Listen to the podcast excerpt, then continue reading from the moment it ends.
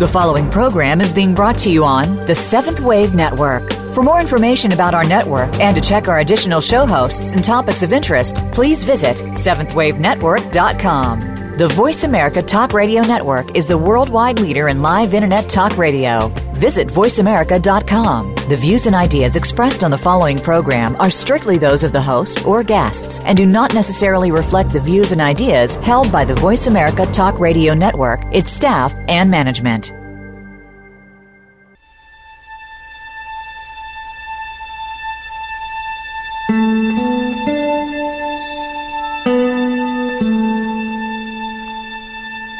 Good afternoon, and welcome to Authentic Living with Andrea Matthews. Over the next hour, you'll learn how to see your true self in the midst of life's twists and turns. You'll be challenged to think outside of the box when it comes to the mysteries of life. Now, here's your host, Andrea Matthews. Good afternoon, and welcome to the Authentic Living Show. You know, we still hear a lot about how it is that we should control our thoughts so that we can get what we want. It's that old law of attraction stuff we heard about starting in the late nineteen eighties and moving forward since then. There are memes on social media sites every day about this idea. We're constantly being advised to watch what we're thinking because the universe is listening and responding to our thoughts as if they were the direct orders for the universe to follow. But these wicked thoughts, called by most negative thoughts, do not have the power to manipulate the universe. Surely we know that the universe is way more intelligent than that. So what is true? What is the truth about our thoughts and their impact on the universe? If you have been trying to get your thoughts to behave themselves and stop being so wicked or negative as to betray you by making the universe work against you, this show is for you. Don't miss it. So today, we're talking all about this whole idea of what it is to think thoughts. And what do those thought? What is it that those thoughts contribute to the universe? So our thoughts, we typically think of our thoughts as very private. They're things that other people don't know about, and yet we believe that the universe has access to those thoughts, and I don't have any trouble with that. I believe we're all one, and I think that when we reach the other side, we're all going to know what all of us were thinking. so so I, I think that, you know, we've got some ideas about what that means, though. I mean, we think about that. Oh, gosh, everybody knows what I'm thinking. Oh, my gosh, we get embarrassed, right? We get start going, oh, gosh, what did I think? What? Did, oh, my gosh, who found out about that, and whose feelings have I hurt? And, oh, my gosh. So we we get all worried that other people will actually know us. And And and so we don't want people to know our thoughts necessarily. And so, you know, when we when we start trying to control our thoughts, what we're doing is trying to push them away so that so that we don't even know them sometimes. And definitely so that the universe can't hear them.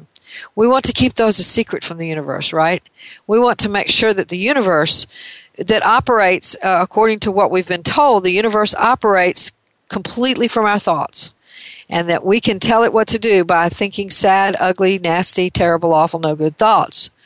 And we can also tell it what to do by thinking very positive, what we call positive, good, noble, loving, kind, et cetera thoughts. Um, and and that idea is based entirely in magical thinking. So, okay, I know that I just flew in the face of everything you've heard about The Secret and anything that's followed The Secret.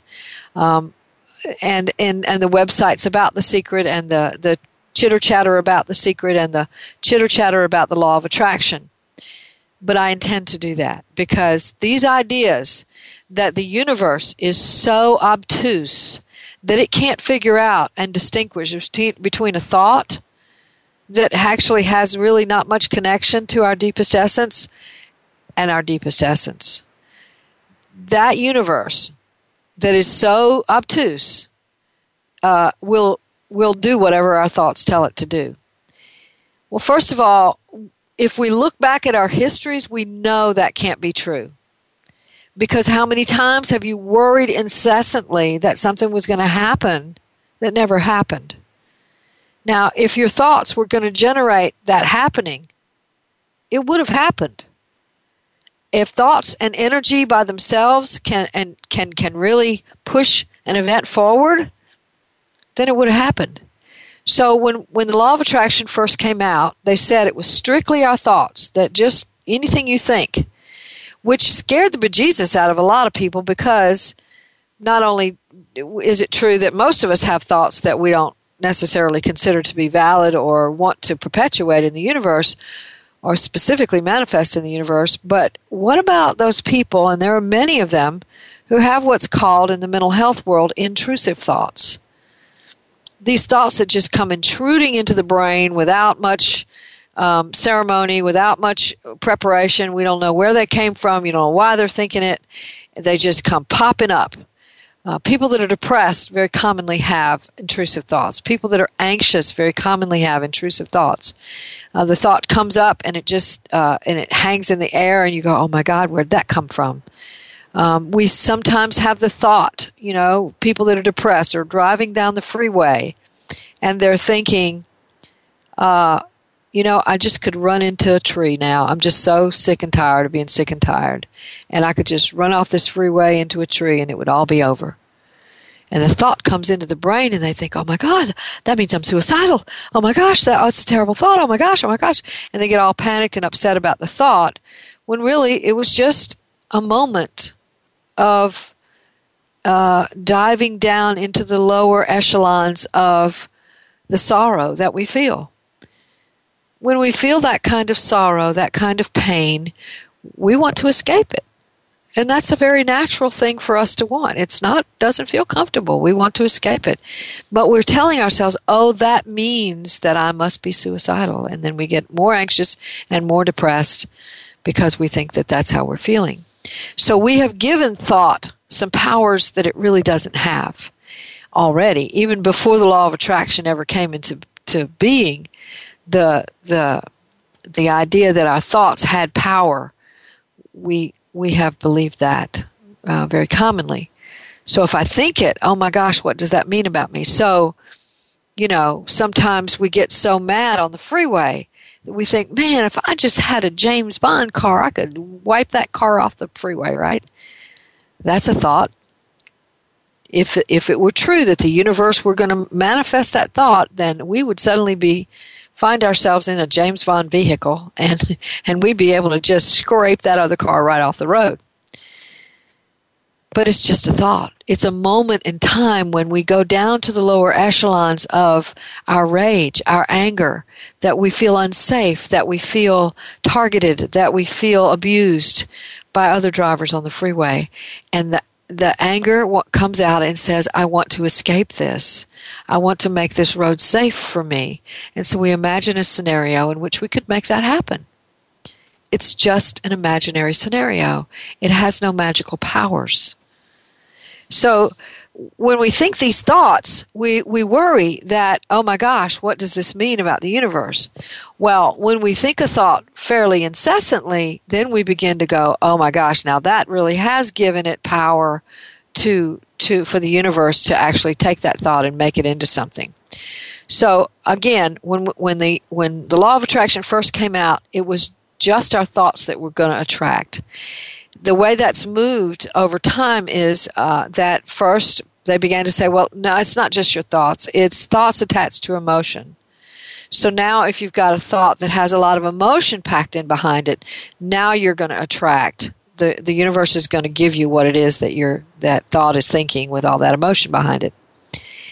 And then what took place was uh, after several years of trying that and seeing that it didn't necessarily work, people uh, began to say, well, no, it's not just having a thought with an emotion attached. It's now it's having the thought with the emotion attached over and over and over again. So now the, the thought with the emotion attra- attached that we think over a period of time, well, that's what's going to manifest. Well, now, you know, we've tried that out for a long, long time, and, you know, there are lots and lots of stories out there about how it's not working. But those are not the stories we hear. The stories that get on those Secrets webpage are the stories of people who put a lot of effort and energy behind their goals, and they put a lot of prayer behind their goals, and they put a lot of uh, self-investment behind their goals, and they also make themselves a vision board, and they also think positive thoughts about it. And they say, well, it's just the vision board and the, and the positive thoughts that have created this outcome. But actually, It's a lot of things that have created that outcome. One of which could very easily be that it was part of their destiny to be doing that thing they're doing. So when we when we attribute this power to the universe to look inside our brains and say our thoughts can create our realities, what we're doing is is scaring a lot of people, first. And second, we are also uh, attributing magical powers to our thoughts that they don't have. Our thoughts don't have that kind of power. Now, do, do my emotions and my thoughts have any impact on the universe? I would say that they have the same impact as, as um, prayer does. So that when we pray for something, sometimes we get a yes, sometimes we get a no, sometimes we get a wait for it. And that's pretty much true around the globe, regardless of religion.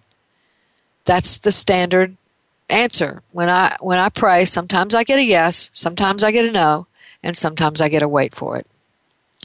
So now there would be other people who would say, well, even that's ridiculous. Just because you got a yes doesn't mean that, that it was given to you by a God, by a universal uh, supernatural power. It, it just happened that way. It's just coincidence. I totally can respect that opinion as well. Uh, but it, but for some people, prayer is very meaningful. Other people use Reiki and yoga and meditation and all kinds of, uh, of, of ways of spiritual endeavor to access what they would call universal powers. And when when they do that, it's with the expectation that the universe is smart, very intelligent. The most intelligence there is is universe is the universe, and that it knows what is the best and highest for us. But when we start talking about our thoughts manifesting into a reality or creating a scenario, then we we make the universe really kind of dumb. The universe doesn't know what's best for us. It doesn't want what's best for us. It doesn't have a a a response that is about love. It's just this neutral, empty force that we push a button on and it delivers. And the button we push is our own thoughts. And that makes the universe into a a, a thing. And when we objectify a person, we say we can make that person into a victim. We can we can um, do anything we want to with that person because they're just a thing. If I if I have a cup of tea sitting right here next to me, which I do, I can pick that cup up and move it around. I can pour the tea out. I can throw the cup up against a wall. I can do anything I want to with this cup because it, the cup is just an object. And that's the way we think of the universe when we try to put it into this category of it will do what my thoughts tell it to do. And my thoughts can be very random. My thoughts can be very uh, base and hollow and empty and distorted. And um, I can think all kinds of things that have no validity whatsoever. I can think all kinds of things that have great validity. I, I can think great truths and I can think base lies. That's the that's the continuum, and it probably goes further than those words can describe. Uh, th- uh, about which our thoughts can can ma- can mm, participate in the energy of the world. So, so this idea that the universe is is can be dumbed down to be an object that we can move around by thinking our thoughts really is insulting to the universe. And and I, I really want to say that with absolute clarity. It is an insult to the universe to say it will do what my thoughts tell it to do. That it that it has no more intelligence than just to look down into my little brain and see some random thought that's in there and go, oh, well, that's what they're thinking. That's what I'm going to have to give them. So we also talk with regard to the law of attraction and it's uh, and the way uh, it's been taught about something called blaming the victim. Now, um, I want to say here that I don't necessarily think the law of attraction as it was written by Esther and Jerry Hicks and or by uh, Rhonda Byrne when she wrote The Secret was have are was intent were intending to blame the victim, but in essence, that is what it does. It does say, you know, we can have misfires of thoughts in our heads, and then it will manifest, and then we can say, well, see, you created that. If you just hadn't thought that way, it wouldn't have happened. The people who believe this are not the first people who have put this forth. Sigmund Freud put this idea forth as well, and there's possibly other people before him that put this idea forth. I don't know who they are, but I do know Sigmund Freud did did do that, so that he, he talked about accidents that happen. And he said that when we have an accident, it's something we planned ahead of time, that we the unconscious plan to have that accident. And that uh, it's our fault, basically, that we had that accident. And if we had just been, you know, been working with the unconscious better, then the accident wouldn't have happened. Uh, well, the whole thing about the unconscious means that it is unconscious. It's it, we can't. We are in a process of becoming more and more conscious as we become more and more whole. But what is unconscious, what remains in the unconscious at the, a given point in our lives, remains there because we're not ready to handle it. And if we were ready, it would have already come into our conscious awareness. So to blame ourselves for an automobile accident, Uh, which many people who practice the law of attraction do. They say to themselves, well, I must have uh, been thinking some really negative thoughts and been feeling some really negative feelings, and that's why I had that automobile accident. I have heard them say that. You probably have heard them say that. You may have said it yourself. But I, I, w- I will say that I disagree with that, and I'm going to talk about why I disagree with that as we go through the show today. Um, I want to give you just a real quick little story from my own life. When I was a little girl, somewhere between nine and twelve, um, my job was to take out the trash. One of my chores was to take out the trash, and I inevitably would forget to take out the trash until it was the night before the garbage men were co- going to come and pick up the trash. And I would... Uh, And then have to go out in the dark to put the trash in the trash can. The, the garbage can was in an alleyway behind our house, and we had a long backyard. The, we had a big uh, light back there, but it was a long backyard, so we, they would get to certain points, and it would be very dark. And there was also a fence that had honeysuckle vine on it that I would duck down under to get to the alleyway. Um, and it, it used to frighten me very badly. And every time I did that, and I did it over and over and over again, I did it with a great deal of emotion, a lot of fear that there was going to be a man in that alley waiting for me to come out there and empty that trash, and he was going to kidnap me, and I would never see my family again. And that was an irrational fear. Of course, it never happened, but I worried about it intensely every time I went out there. And my imagination on overkill kept imagining that man in the alley. And what ultimately would happen is I would run, come dashing back out of the alley after I threw the trash at the trash can, and come running back into the house thinking that man was right behind me trying to grab me by my ponytail and take me away. Those are pretty scary thoughts, but guess what? That never happened.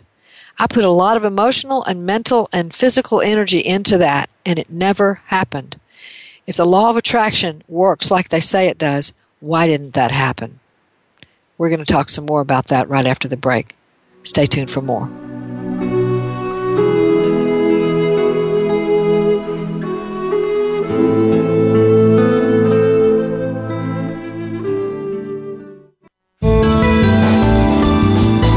The Voice America Seventh Wave Channel.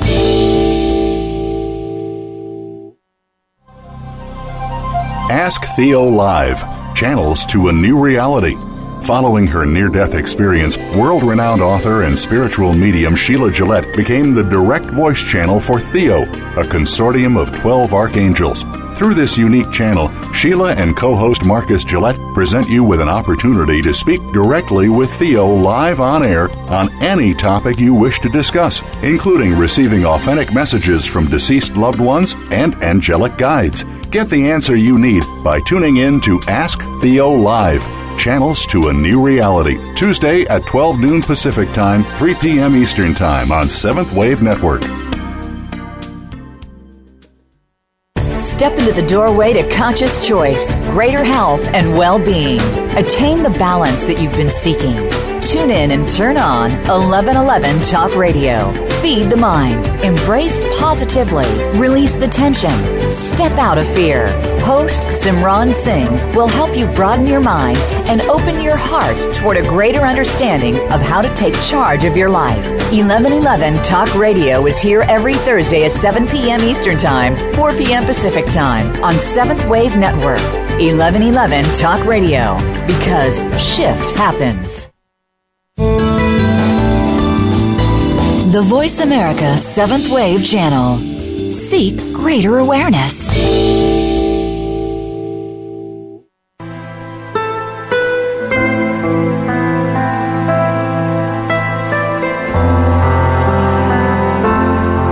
You're listening to Authentic Living with Andrea Matthews. We want to hear from you. If you have a question or comment about today's show, call in now, toll free, one eight six six, four seven two, five seven nine five. That's one eight six six, four seven two, five seven nine five. You can also send your questions or comments by email to Andrea at andrea matthews dot com. Now, back to Authentic Living with Andrea Matthews. And most of you know that the Authentic Living Show is sponsored in part by Oprah's Super Soul Sunday. And this coming Sunday, October eighteenth, on Super Soul Sunday at its new time, seven p.m. Eastern and Pacific, Oprah is going to sit down with religious scholar and psychotherapist and former monk Thomas Moore to discuss why he believes each of us has the power to create his or her own religion.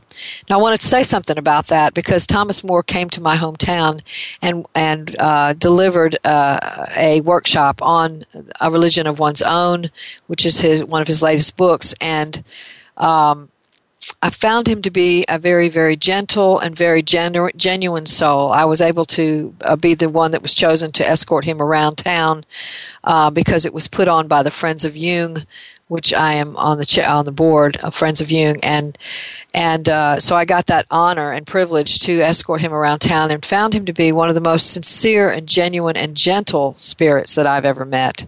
So you're going to want to listen to Thomas Moore talk about how it is that you can create your own religion, which is not what we've been taught at all. So you want to tune in this Sunday, October the eighteenth, Super Soul Sunday at its new time, seven p.m. Eastern and Pacific. And today we're talking about these things that we call negative thoughts, which I've called wicked thoughts, just to be a little bit funny about it, because we have given these so-called negative thoughts a lot of power, and we are frightened of these negative thoughts, so much so that we tend to repress them, and we want to push them away into the unconscious, where then they gain a lot more energy and come out later in a in a moldy, hairier way. So uh, when we when we're talking about these negative thoughts, um, what I want to say is that ne- thoughts do not come in a vacuum. They are always associated with something else inside of us.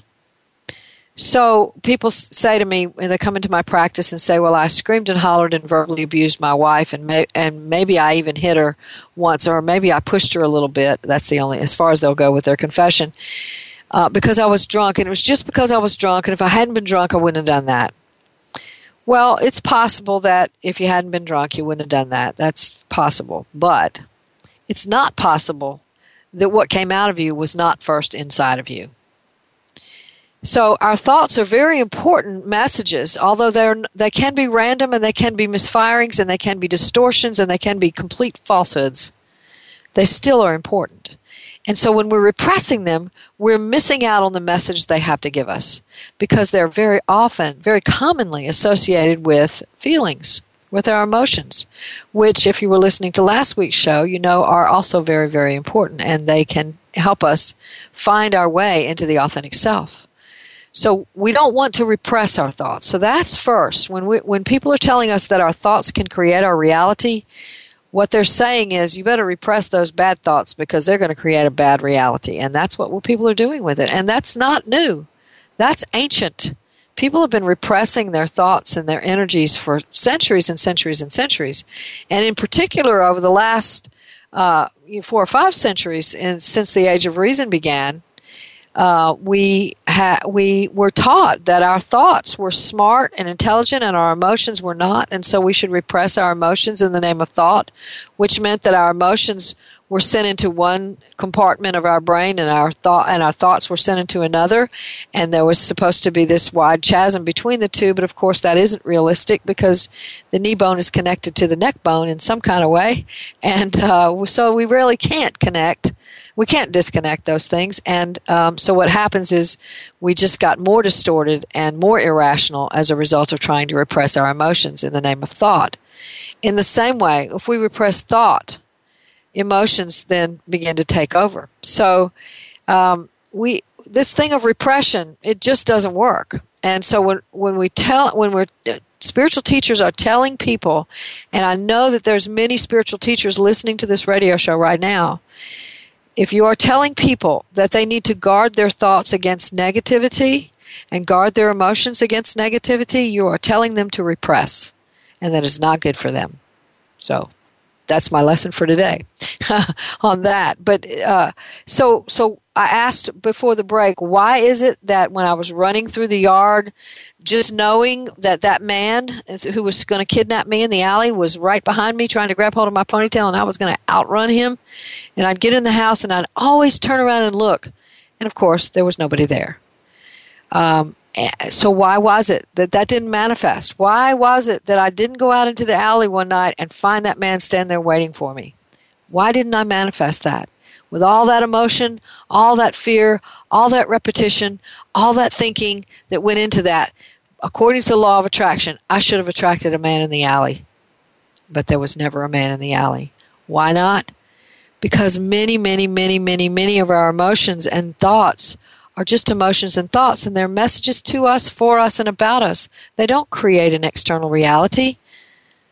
We might have some power to create an external reality. Some sometimes we don't. Sometimes, you know, if I go out today and get run over by a Mack truck, I'm I'm gonna not claim responsibility for that. I'm just gonna say, okay, well that that's something that happened, and I'm really upset that it happened, and I guess I'm gonna have to go to rehab for a while, you know, because Uh, I've been injured, but I but I'm not going to say it's my fault. I'm not going to say I was so stupid to let that happen. I'm not going to say my negative thoughts created that. I'm just not going to do that to myself, and I hope you won't either. So, okay, so why didn't it happen? Well, let's talk about uh, the nature of thought itself for just a minute. Thought is what happens on the surface of our being. There's so much more that goes on way below thought. Thought generally takes the form of words. And there was once upon a time when we thought without words. But as adults, uh, you know, our frontal lobes are developed, and we, we t- tend to think in terms of words. Um, I've asked some people who spoke a foreign language, what, what language do you think in? And, of course, they typically say, I think in my own language first, and then I translate it into another language. Uh, and that is true for me, too. I mean, I'm trying to teach myself Italian right now, so when I think, uh, when, I, when, I, when somebody presents me with Italian, I have to translate it into English and translate it back into Italian. And that's the way my mind works. So when when we're... When we're talking about how we think, we're talking about how we speak as well. And words are logos. Words operate in the realm of what we call logos. They operate in the realm of ration, ra- the rational mind. They don't operate in the realm of intuition. They don't operate in the realm, realm of emotion. There are many emotions that cannot be put into words. Um, they don't operate in the realm of... Um, Uh, of of that deeper essence of who we are. And because that's the only words I have for that, the deeper essence of who we are. C- could I really describe that to you in words that could make it meaningful to you? No, I can't. You have to experience that for yourself. So there's a much, much about what goes on inside of us that is not related to words. There are people who tell us that when we started looking, when we started learning to speak, we stopped learning to intuit. And I, I don't think it necessarily has to be that black and white, but I do think there is some truth to that, that we, when we were in our pre-verbal days, we were intuiting rather than rather than using words to speak. But in order to use words to speak, we have to think thoughts first. And thoughts happen very, very, very, very quickly in our head. And they, uh, but they usually come in the form of words. So they operate on the surface level. What is attached to thought is all kinds of emotion, all kinds of intuition, all kinds of spiritual essence, all kinds of uh, of depth, and and even some unconscious material is attached to our conscious thoughts. So when we say that the universe is only responding to our thoughts, what we're saying is all those other things that are of the deeper essence that, of who we are don't really matter as much as those surface thoughts do that come in the form of words, which isn't true. It isn't true that, you know, one of the passages that I love in the Christian Bible so much is that uh, God hears the groanings of our hearts. And I, I really think that's very, very powerful, whether you call that God or Allah or or whether you think in terms of the philosophy of Buddhism, or whether you uh, call it Brahman, or you know, you call it the universe. Whatever you call that, I do believe that it knows the groanings of our hearts that don't have words and aren't necessarily thoughts. Does that mean that the groanings of our hearts become a command for the universe to obey? That's not what it said. And that's not what I believe. Um, so... You know, the other thing is that we t- we tend to think that if we desire something, that we can just think about it often enough, and it will come true. You know, if I desire to to get um, a new job, and I, all I need to do is think about that with positive thoughts and create myself a vision board, then then it's then it's going to come true. I'm just going to have that. It's going to happen for me. But the truth is, we're going to have to put some feet under that. We're going to have to go out looking for that job. We're going to have to make some contacts with people. We're going to have to um, wear the right clothes and interview well and do all that stuff that it takes to get a job. That's just part of it. So it's not just our thinking that's going to attract that new job. It's not just a vision board that's going to attract that new job. It's not just a desire that says, I'm going to think about this desire enough to bring it into fruition. It's not just that. It's working for a job. It's also that. What I I want to I want to reframe this, you know, in my own thinking, and you don't have to agree with my thinking ever. Uh, but this is my own thinking, and, and so I want to share it with you. I believe that everything we do and say and think and feel and emote and intuit and all that stuff that goes up on under the, in the deeper regions that we're not necessarily conscious of and don't have words for, all of it is a prayer. Every bit of it is a prayer. And and that's the way I think the universe sees us. It doesn't split us off into thoughts or feelings. It doesn't split it off, split us off and say, well, these desires are good desires and those desires are bad desires. It doesn't do that. It, it, it like we would treat our children. I mean, really, think about this now. If you were, if you are a parent, you understand this. If you're not, you might have to imagine this scenario. Um, But imagine being a parent of a child and listening to that child's thoughts and hearing that child think, God, I'm so mad at my father. I wish he was dead. What are you going to do about that? Are you going to kill the daddy?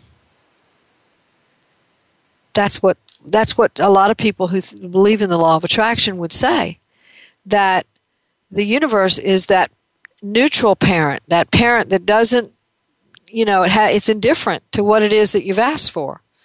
And when you think something, you must be asking for it. But actually, is that child really asking for that? No, it's a random thought that he has that he's really angry at dad. And for just a little while, he'd like for dad to go away.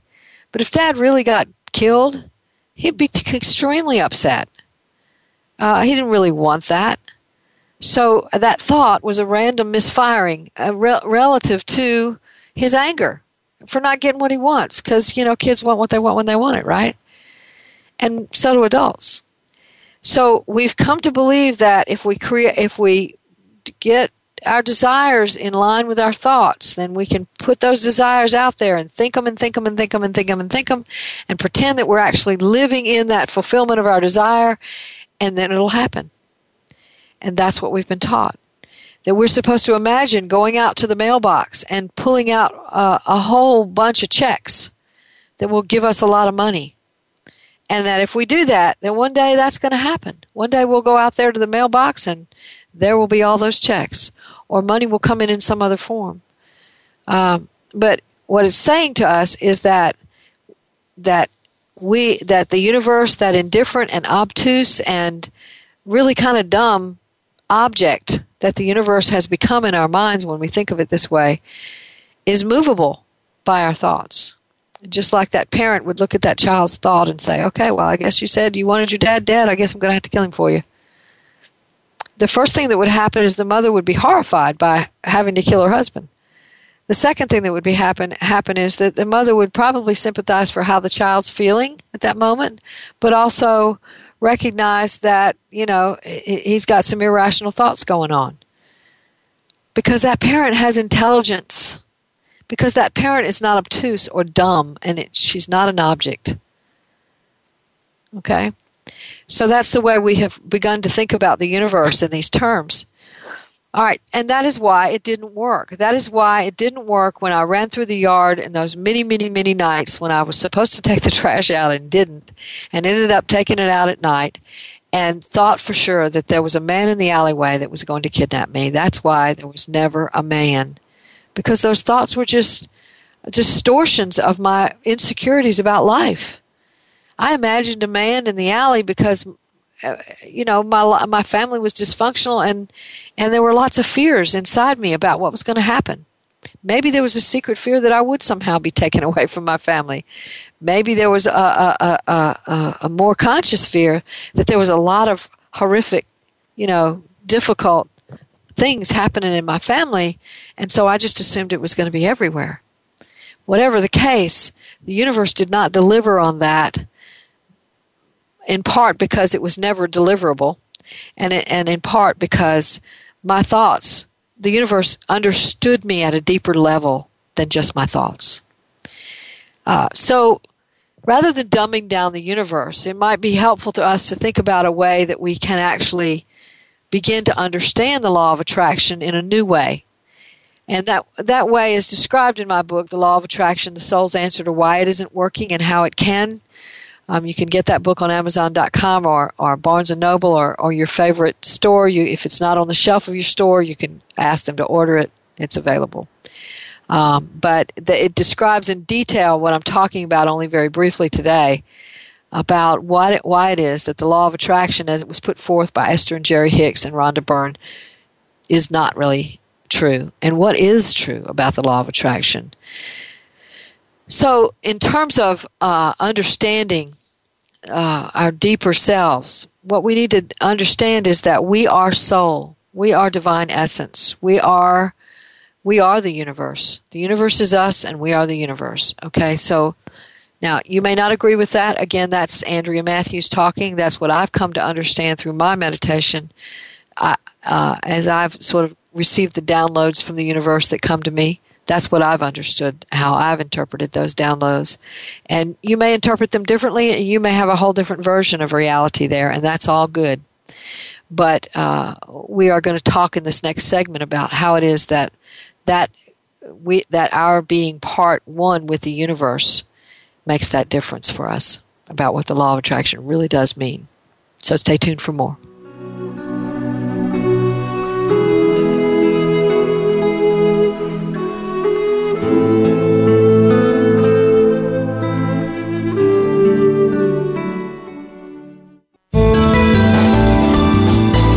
This is the Voice America Seventh Wave Channel. Being Here with Ariel and Shia Kane is an ordinary person's guide to modern-day enlightenment. This show is an exciting exploration which opens the door to living in the moment. Don't miss Being Here. Tune in every Wednesday at nine a.m. Pacific, twelve noon Eastern with Ariel and Shia Kane, right here on the Seventh Wave Network. Why spiritual spelunking? Why tending to our inner garden? Why devoting time to inner being when so much external doing calls upon us? An Indian sage put it wisely, your own self-realization is the greatest service you can render the world. Join host Gil Aselin as he serves as both guide and companion on the journey within. Nurturing the Spiritual Spelunker in All of Us can be heard every Thursday at three p.m. Eastern Time and twelve noon Pacific Time on the Voice America Seventh Wave Channel. Everyone can learn to communicate with their loved ones in spirit. When you tune in to School of Miracles Radio with Heather Scavetta, you'll learn more about how to develop the ability to see, hear, and feel your loved ones in spirit, as well as spirit guides, masters, angels, and higher beings of light that make up the invisible world. School of Miracles Radio airs live every Wednesday at three p.m. Eastern Time, twelve noon Pacific Time, on the Voice America seventh Wave Channel. Be visionary. This is the Voice America seventh Wave Channel.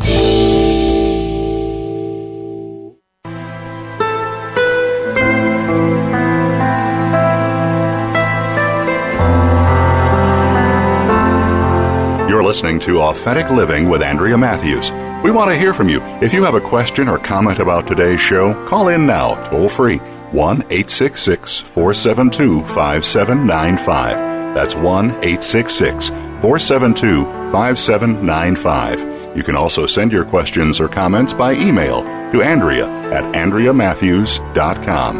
Now, back to Authentic Living with Andrea Matthews. And the Authentic Living Show is also sponsored by the American Institute of Holistic Theology.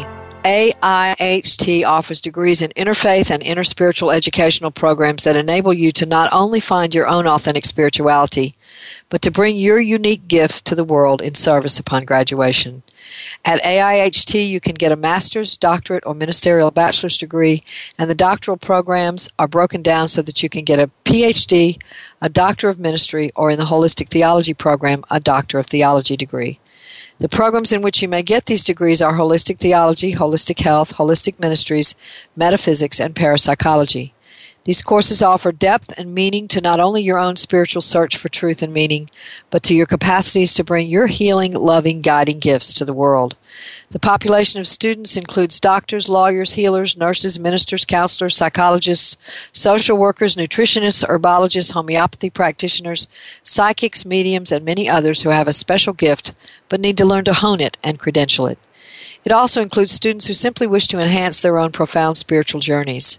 What's most important to A I H T's model is the exploratory nature of studies that reach to the depths of all the world's religions, traditions, and paths, and even to transcend them to find the mystical core of them all in order to facilitate your own journey to your own authentic spirituality, spirituality by utilizing, as your text writing teacher, spiritual experts from all over the world.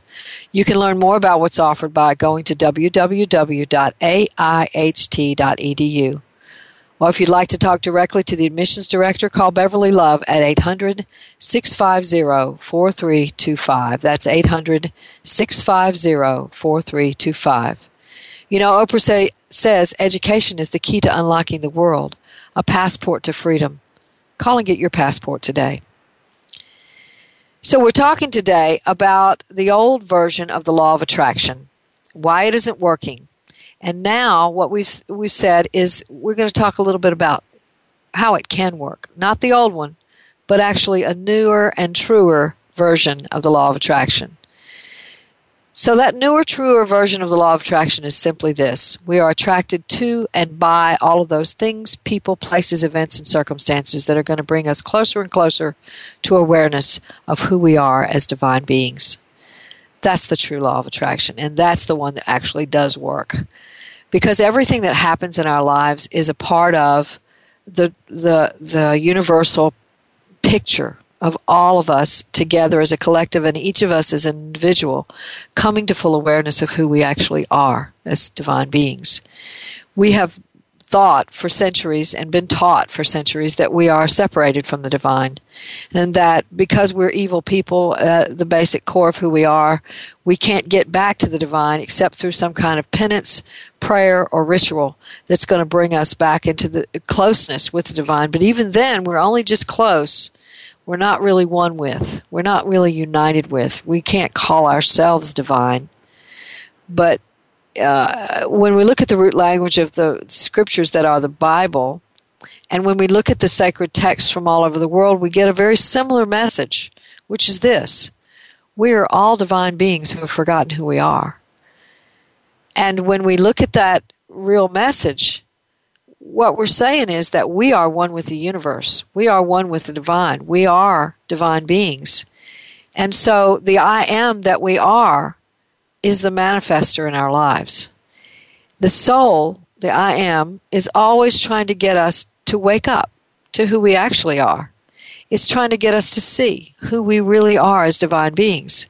And so when things happen in our lives, external things happen in our lives, we have some kind of internal affiliation with it, some kind of associations we make, some kind of interpretations we make, and we decide whether that's a good or a bad event.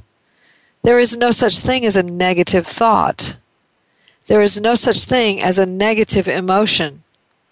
We interpret reality to be negative or positive based on what we think we want, or based on what, what our fears are, or based on our own uh, emotional distortions about reality. We decide what's good and bad. The universe doesn't doesn't think in the ter- same terms we think in. We think in dualistic terms. The universe t- thinks in unis- unionist terms. It thinks in terms of oneness. Everything is one. So there is no need for attraction. I don't need to sit and think about whether or not I can make enough money and or draw money to myself. I already have it. I already have everything that I need. Everything is mine. One of the passages that I love in the in the Jewish Tanakh is, "The cattle on a thousand hills are mine." I love that, because what it's saying is that uh, it, it's actually, God is actually the one saying that. But if we are also God, then the cows, that the cattle on a thousand hills are also, they also belong to me. And so everything that is is mine. I already own it. That is very similar to the way that Native American thought back uh, centuries ago, that uh, that that was that essence that nature, that nature is its own power. It brings to it what it needs, and and the nature of man is the same. We already have what it is that we need, because we are divine beings who are one with the universe, and we're one with everything. I'm one with all the money I need. I'm one with all the love I need. I'm one with all the friends I need. I'm lo- one with everything. So I don't need to work to attract it. I need to wake up to the fact that it's already here. That's what I need to be doing. So I need to see my constant abundance. I need to, I need to wake up to see that it's already there. And that is the process of becoming one. We're becoming aware of our oneness. And that is that means that law of attraction is true. So we're we're I wouldn't even call it a law of attraction. I would call it the law of one. But it is true. It is it is the the uh, the idea is there that we don't have to attract anything. We don't have to go get it. It's already ours. Now, that doesn't mean we can lay around in the bed and just expect things to drop in our lap. The working that we do is part and parcel of our prayer. It's part and parcel of our praise. It's part and parcel of the living experience itself that is filled with wonder moment by moment. And so when we're working to get a job, to get that job that we want, and we're filling out applications and sending in resumes and all of that, what we're doing is first we're praying, but we're also uh, bringing about, we're bringing into manifestation the truth of who we are. We're becoming that person we dream of being. That is the law of one. That is oneness in operation. And so that is why that idea of the law of attraction doesn't work. It's because it doesn't operate in oneness. It operates in duality. It operates from the idea that I'm over here and what I want is way over there, and I have to get it to come to me. I have to call it like a dog, you know, and I have to get it to come over here to me and lick my hand. But there's no reason to call it because it's already here. So when we think in terms of the law of attraction, the way it is set forth by Esther and Jerry Hicks um, and also by Rhonda Byrne in The Secret, what we're doing is lying to ourselves. We're, you know, those same people would all, would all say that we are one. They would all say that we are one. And yet, they're telling us and teaching us that we are not one, but we are a duality. We are not one with the things we want. We have to attract them. So that we, we, there's a lot of doublespeak like that out there in this sort of New Age movement and the New Thought movement and the Human Potential movements. Those three different movements have a lot of doublespeak out there in that. And and there's a lot of doublespeak in, in uh, traditional religion as well that tells us that uh, that we are loved and yet we are hated. That tells us that we are connected to the universe as one and yet we aren't.